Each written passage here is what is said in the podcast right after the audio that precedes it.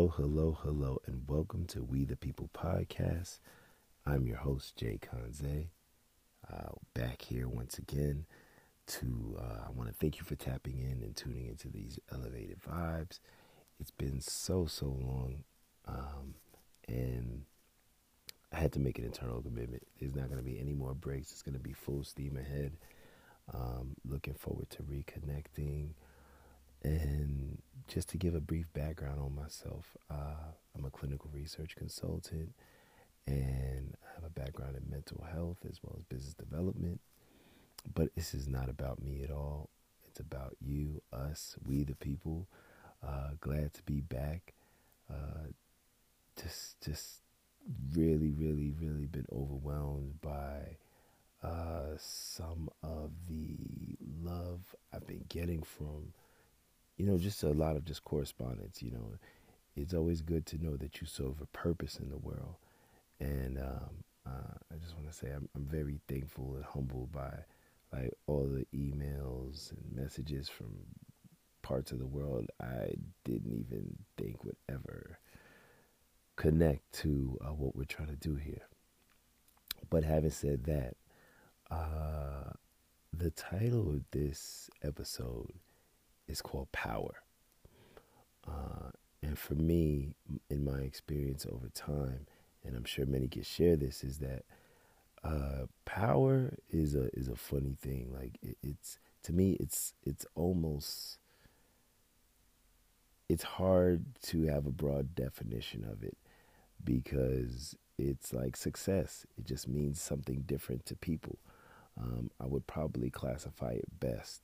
Well, you know what? Let me be fair and not classify it how I would classify it. I like to start with, let's say, a working definition.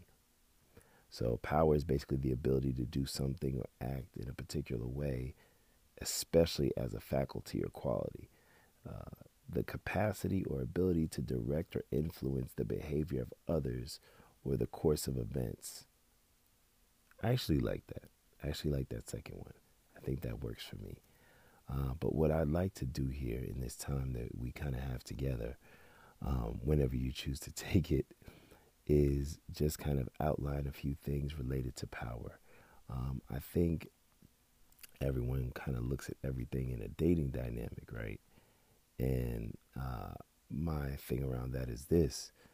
Uh, there's, and we're going to kind of break this down, but we're going to look at power, uh you know, in the context of romantic settings, power in the professional settings, power in within our, our, our own internal psyche, I would say. And I would like to think about power once again on both sides of it. Um, someone being the wielder, the wielding the power, and someone, let's say, being underneath another person's power. And I think that's a part that often gets overlooked, and it's important to kind of experience both sides of it, because it helps you understand how to interact with it from both sides, because you don't ever truly understand it until you've had to administer it or been responsible for holding power and um, serving under the power of another. It's kind of like that thing where you have to le- know, in order to lead, you have to know how to follow. Uh, I look at it very much like that. But um, let's just jump right into it. So, yes, power. Um, and I'll start with how everyone likes to think about things.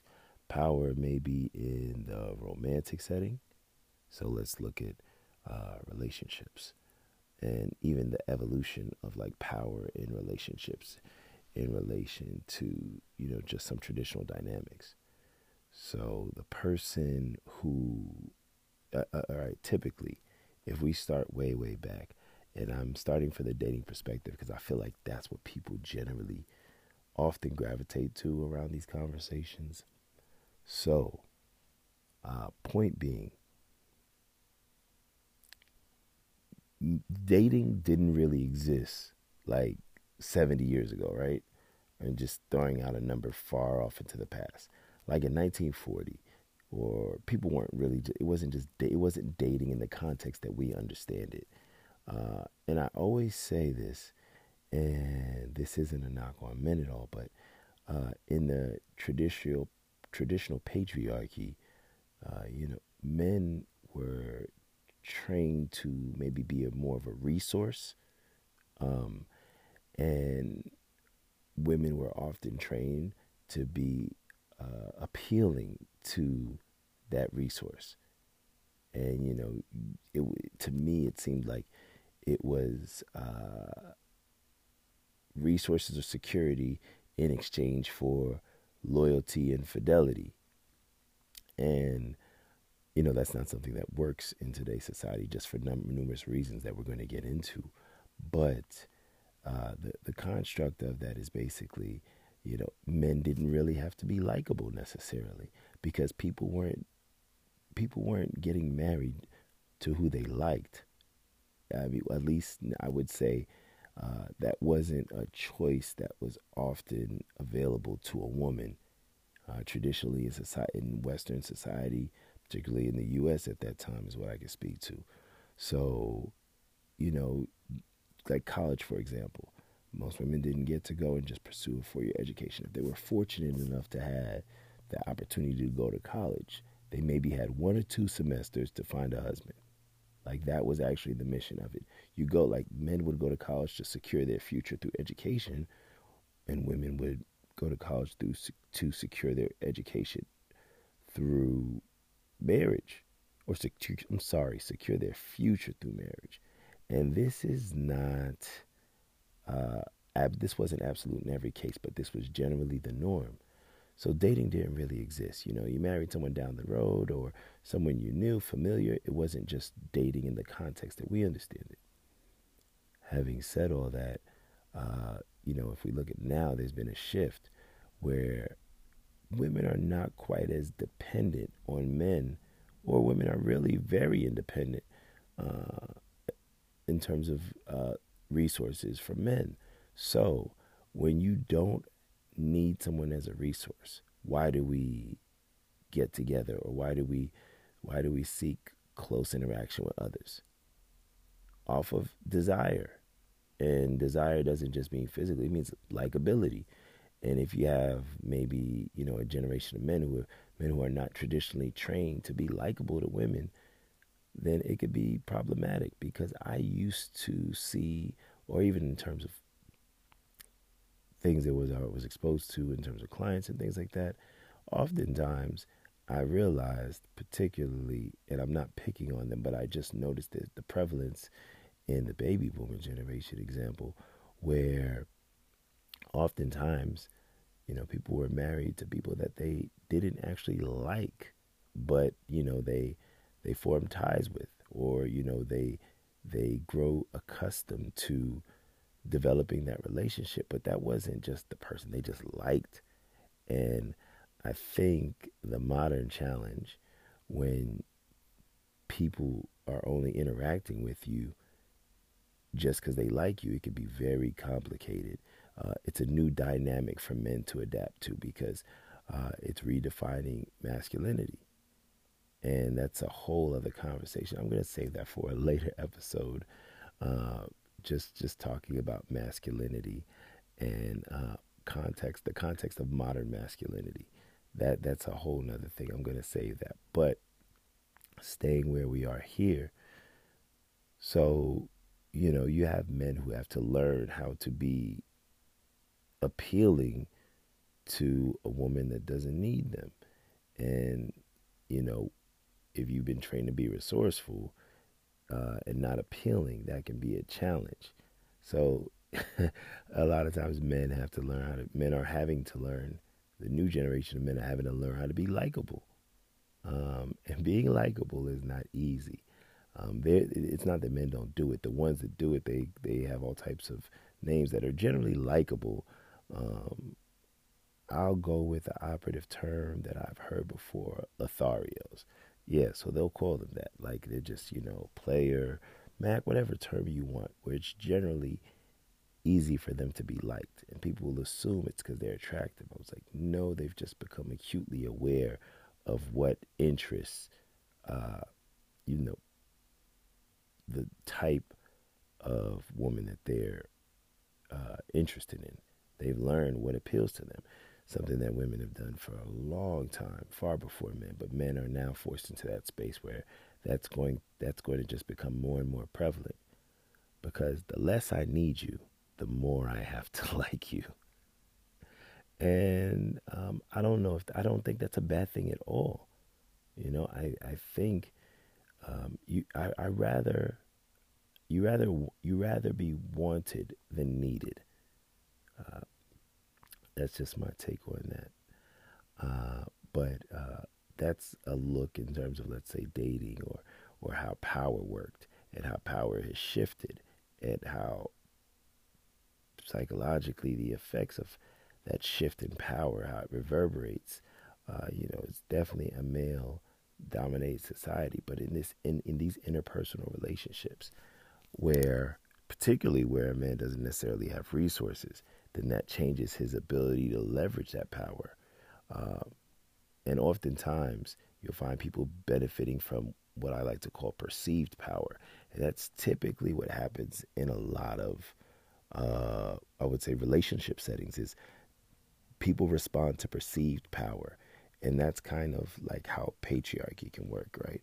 It is real to a sense, but I had uh, an older gentleman who kind of gave me a lot of uh, advice, game, whatever you want to call it. But um, he said something to me that always resonated. And it, it feel, I feel like it just resonates more as time goes on. That's how I feel like it was a, a relevant piece of advice or worth mentioning. Uh, and I say that in the context of this, he would always say to me that, um, you know, you you don't understand, basically, um, that you don't understand the value of love until you get a little hate. And when I'm plugging that back into the conversation we're having about power, um, oh, you know, he did say that, but the most relevant thing, or what I was really thinking of what he said, was that the biggest advantage that men have over women, or why patriarchy can still remain, um, outside of anything physical, is that foolish men are able to convince intelligent women, which I thought was interesting. Um, but... Yeah, but um, I, I'll, I'll say more on that a little later um, about uh, this this gentleman's profession. But either way, um, I think that's a huge factor, and I think it really affects, uh, you know, how we view how we view ourselves, both men and women. You know, I think the thing about patriarchy, it isn't really all men that benefit directly. It is a few, and I think some men that are outside that benefit use that narrative to create a power paradigm that may not exist factually. And the best way to apply this is like with a with, with from a financial perspective. You know, he'll, he'll use other things and leverage the traditional vulnerabilities that have been created in that uh, that societal need that's been projected on women, a woman to be likable to a man. He'll use that to his advantage, but in reality, um, he may not have any tangible leverage. Like, he may not, uh, I guess what you would say is even be a provider of resources or a reliable partner. Like, that's possible. Um, and this is not, this is solely observational and definitely not from a place of judgment. Um, now, what I would say also is the the thing about power, like just, just moving away, let's say, from the gender dynamic. In relationships, power shifts so often, and it is important to keep in mind that power isn't something you, it isn't always something that you just use. It's often something that you carry, meaning we only see it, sometimes we tend to only see it as a weapon, but oftentimes power can be a burden. Power, it doesn't just allow you to move. It's literally like check, chess. Sometimes it restricts your movement depending on who you are and the type of power, that is responsibility you have. So I think if we reframe that, it would really change the narrative. I think everyone wouldn't be as quick to try to gain power. Uh, it's something Ragnar Lothbrok, who was uh, a famous Viking earl, said. He said, power is right there to be taken. You simply have to bend down and pick it up. So to truly be effective or be someone who it benefits everyone that you have power, you have to have a certain level of humility. Because, you know, everybody's looking down from the sky for something to come. But sometimes it just takes you to be humble enough to go to bend down and look down and, and pick it up. And that's how you have to elevate yourself as well. It's not all, uh, you know, vertical in terms of upward. Uh, I guess that's kind of like just saying all progress is not linear. Um, but what I want to move to, and I think where the real meat of the conversation is, looking at power, let's say in, in, in the professional sense, right?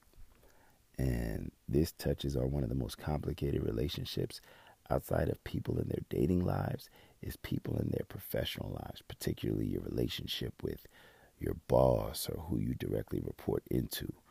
This can be the cause of some of the greatest points of stress in a person's life. So uh, understanding power and understanding how power affects different personalities is paramount.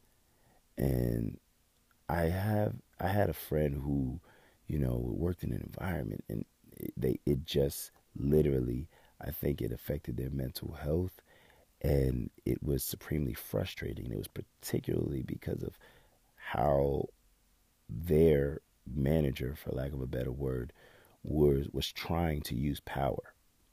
At the end of the day, power has to serve the purpose of more than one person.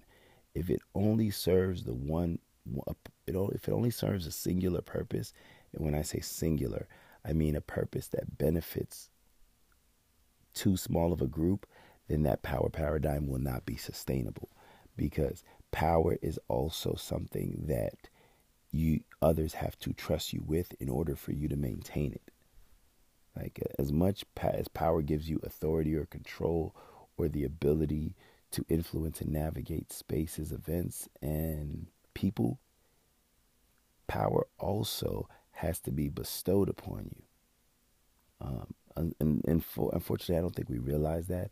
Oftentimes, the people uh, are that are in power are just the people that were simple, who were just enough to say, I'll do it. That's simply why they're in charge. So I think that really understanding power, and like from a business standpoint, I had an interesting conversation with someone about, uh, I think they had a master's in criminal justice, and Um, they were saying that their their degree and their earning potential is what they were really focused on. And something fundamental that I heard, and actually also discovered just from uh, professional interactions, is, uh, you know, power. Power is in con- power applied in the best way is leadership. And everyone wants to know, you know, how to make money, how to monetize, how to be as successful as they can professionally, uh, whether you're an entrepreneur or nonprofit, or, you know, you work within corporate. At the end of the day, oftentimes the highest paid positions are leadership. It doesn't matter what the discipline is, what the industry is. Leadership is often the highest thing paid. And what is leadership? Leadership is the correct application of power for the ben- for the greater benefit. Um, doesn't always benefit everyone, but the greater benefit. So when we start really understanding power, I think it makes a better it makes it a better under experience for those who have to um, exist in the shadow or under. under the hierarchy of one's power. So it's really important to understand that. And because everyone who's in a powerful or leadership position is in some way a subordinate to someone else. Uh, you know, whether you go to the top, uh, the C E O is subordinate to the shareholders often, depending on how that paradigm works and if he's the founder. But, you know, if you can see Steve Jobs get kicked out of a company he created, it tells you that even the leader is subordinate to someone. So when we lose the perception of leadership being abs- absolute in that context, what it does is it really, really allows, uh, it really allows us to, to kind of experience the fullness and gives you that awareness. So when you are in leadership, or when you are when you are in leadership, you really understand the complexity and the nuance and the burden. It's it's it's important to feel the weight of things. Uh, I often like to think of it like this. Awareness is like gravity.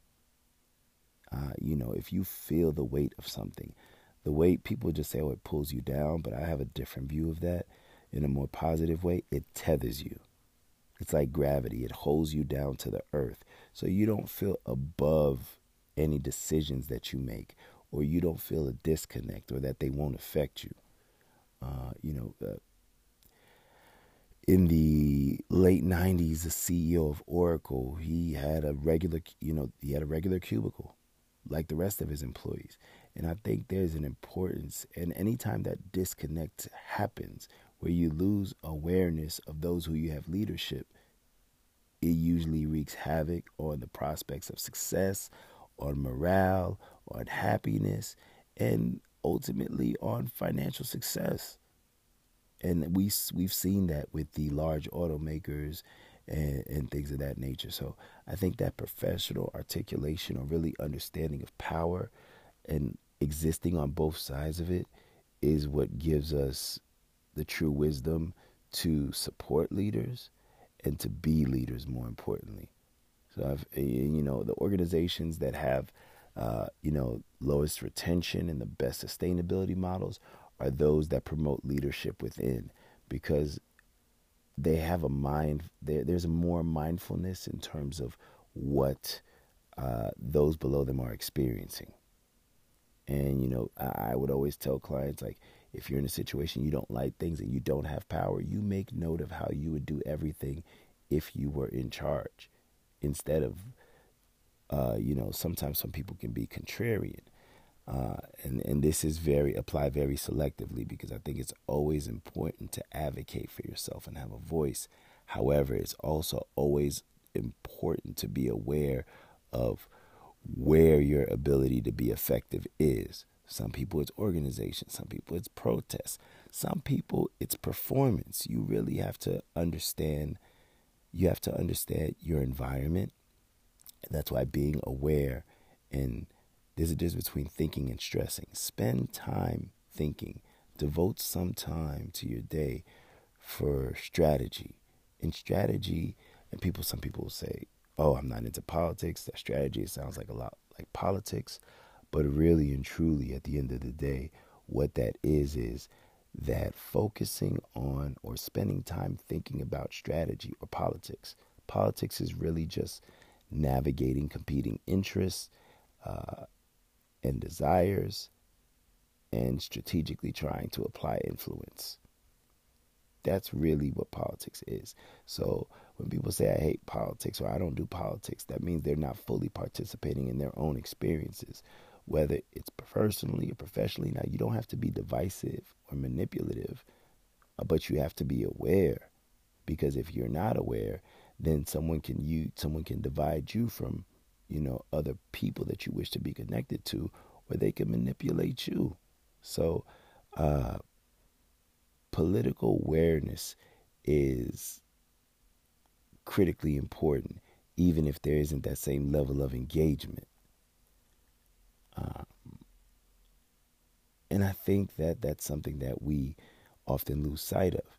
And it goes down on a macro level uh, to the last point that I wanted to touch on, was our social or friendships, where power um, power can be it it, it it it can be very, very, very complicated to navigate, and it can have profound impacts on our self-concept and how we navigate society and what we even seek from others. Um, you know, p- power will reveal the light and the dark in a person. and I say this from my own personal experience, um, I prefer to use power to elevate people, whether it's in my friendships or in my professional space, because uh, power is protection, right? And what is the greatest way to protect yourself is to be of great value to others. And usually that comes in the form of providing them some type of assistance, service, benefit, information, or feeling. So are really, really powerful success, people who are able to maintain power outside of violence, brutality, or manipulation, provide benefit. That's just the that's just the law of things. And in friendships, oftentimes we have to be careful, because what it does is when you mix necessity and when you have needs, and needs are often communicated amongst friends and lovers, is those needs can be leveraged.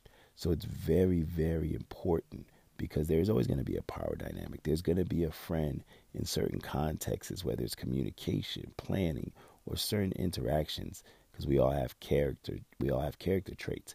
There's different friends that are going to be dominant or maybe hold a little bit more power or influence in certain types of interactions. And that's where trust is required. Trust is a big part of sustaining power. It's a big part, and it's a two-way street. Leadership, or those in power, have to trust the abilities of those who are they're communicating to, while those they're communicating to or their subordinates have to trust their division, their the vision and direction of those in power and leadership, and that it has, at least in some way, some of their best interest at heart, even though compromises may have to be made. So what you the the importance of power in the friendships is not so much holding it, wielding it, or being subordinate to it, but choosing who you let into these groups and who you interact with, because their intentions can drive your can drive the nature of how you experience certain things and even shape your own perception. So it's really important to vet the friend circle with not just, oftentimes people are friends with people who they have some type of trait they want to admire or similarity. And I think that it's critically important to also form alliances with people that may challenge you, or uh, not just emulation, but things you need, you, you may feel like you need to grow or acquire or learn from. And as far as their intentions as well. So it's not just, hey, you know, we have the same kind of car, let's hang out, or I love the way you did your hair, we should hang out. It should often be a deeper, longer examination of not just what this person has you can like or what you have in common, but of where you can add value or be of service to them and them to you. Uh, and this is not about needing, but this is about, I would say, more so looking at it like a symbiotic relationship. Uh, you know, there's commensalism, where one party benefits, both parties benefit, but one party benefits more than the other. And there's mutualism, where equal par- both parties equally benefit. So it doesn't have to be splitting hairs where, you know, tit for tat, we have to get the same. It's just that there has to be an exchange. We're not always going to benefit in the same way. And a lot of times how we benefit from interacting with certain powers, forces, or influences are based on some of our life experiences. But it's that willingness to share their experiences and abilities that lets you know that you're aligned with the right friends, so that you actually are okay, because you know you can add value, and also you know that the, the quality of character. So you're safe to make these exchanges, and you can trust their judgments when it comes time for them to lead. Because the da- the most dangerous thing about power is uh, holding on to it. Power becomes poison when you carry it too long. It's it's literally like the Lord of the Rings metaphor. You know, uh, Frodo had to take this ring that was formed by like uh, an evil force to Uh, a mountain to destroy it. But the longer he, and the ring was powerful. It was literally called the Ring of Power. Um, anyone who's not familiar with uh, Lord of the Rings or Tolkien lore, that's just a brief, sad, half-hearted synopsis, but this ring was called the Ring of Power, and the longer he held it, it was killing him. Power is meant, power is like a baton. It's only meant to be carried for a certain time and passed on to others, uh, because there's there's corrosive elements to power. You know, we like the idea of being able to hold on to power because there's a part of the human ethos where we all want to generally live forever in some capacity or some point in our lives. We, if not forever, we want we want more time, and that's not something that's guaranteed. So we we because we live actually, if we're honest about our realities, in the specter of so much uncertainty. If you look at what's going on from a societal standpoint, whether it's uh, politics or the pandemic, we we try to control so much, and we seek power for security because we fear uncertainty. And once you can embrace embrace the uncertainty, or you realize you lose the fear of the uncertainty, you don't require as much power because you're not obsessed with security. And to me, security is very much a construct. Oftentimes, average average people in this world pay hundreds of thousands, if not millions of dollars for one type of insurance or security, another, all for the feeling that they know that if this type or that type of event occurs, I'll be okay. It may happen once in life. You spend your whole life paying, or your entire adult life contributing to the protection of a possibility that may or may not occur. Security has been the most monetizable need, emotional need. People say it's love. I often really feel like it's security. That's been the most monetizable emotional need for security that's taken place in the world. And power speaks to that.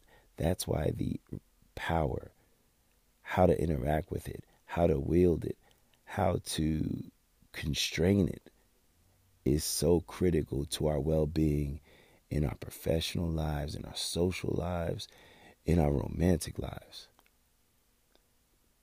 So yeah, um, I want to thank everyone for uh, taking the time to listen in and really examine your relationship with power from both sides of it, because if you look close enough, you'll see an area, uh, we'll see areas in our own lives where we will power and we're subordinate to power.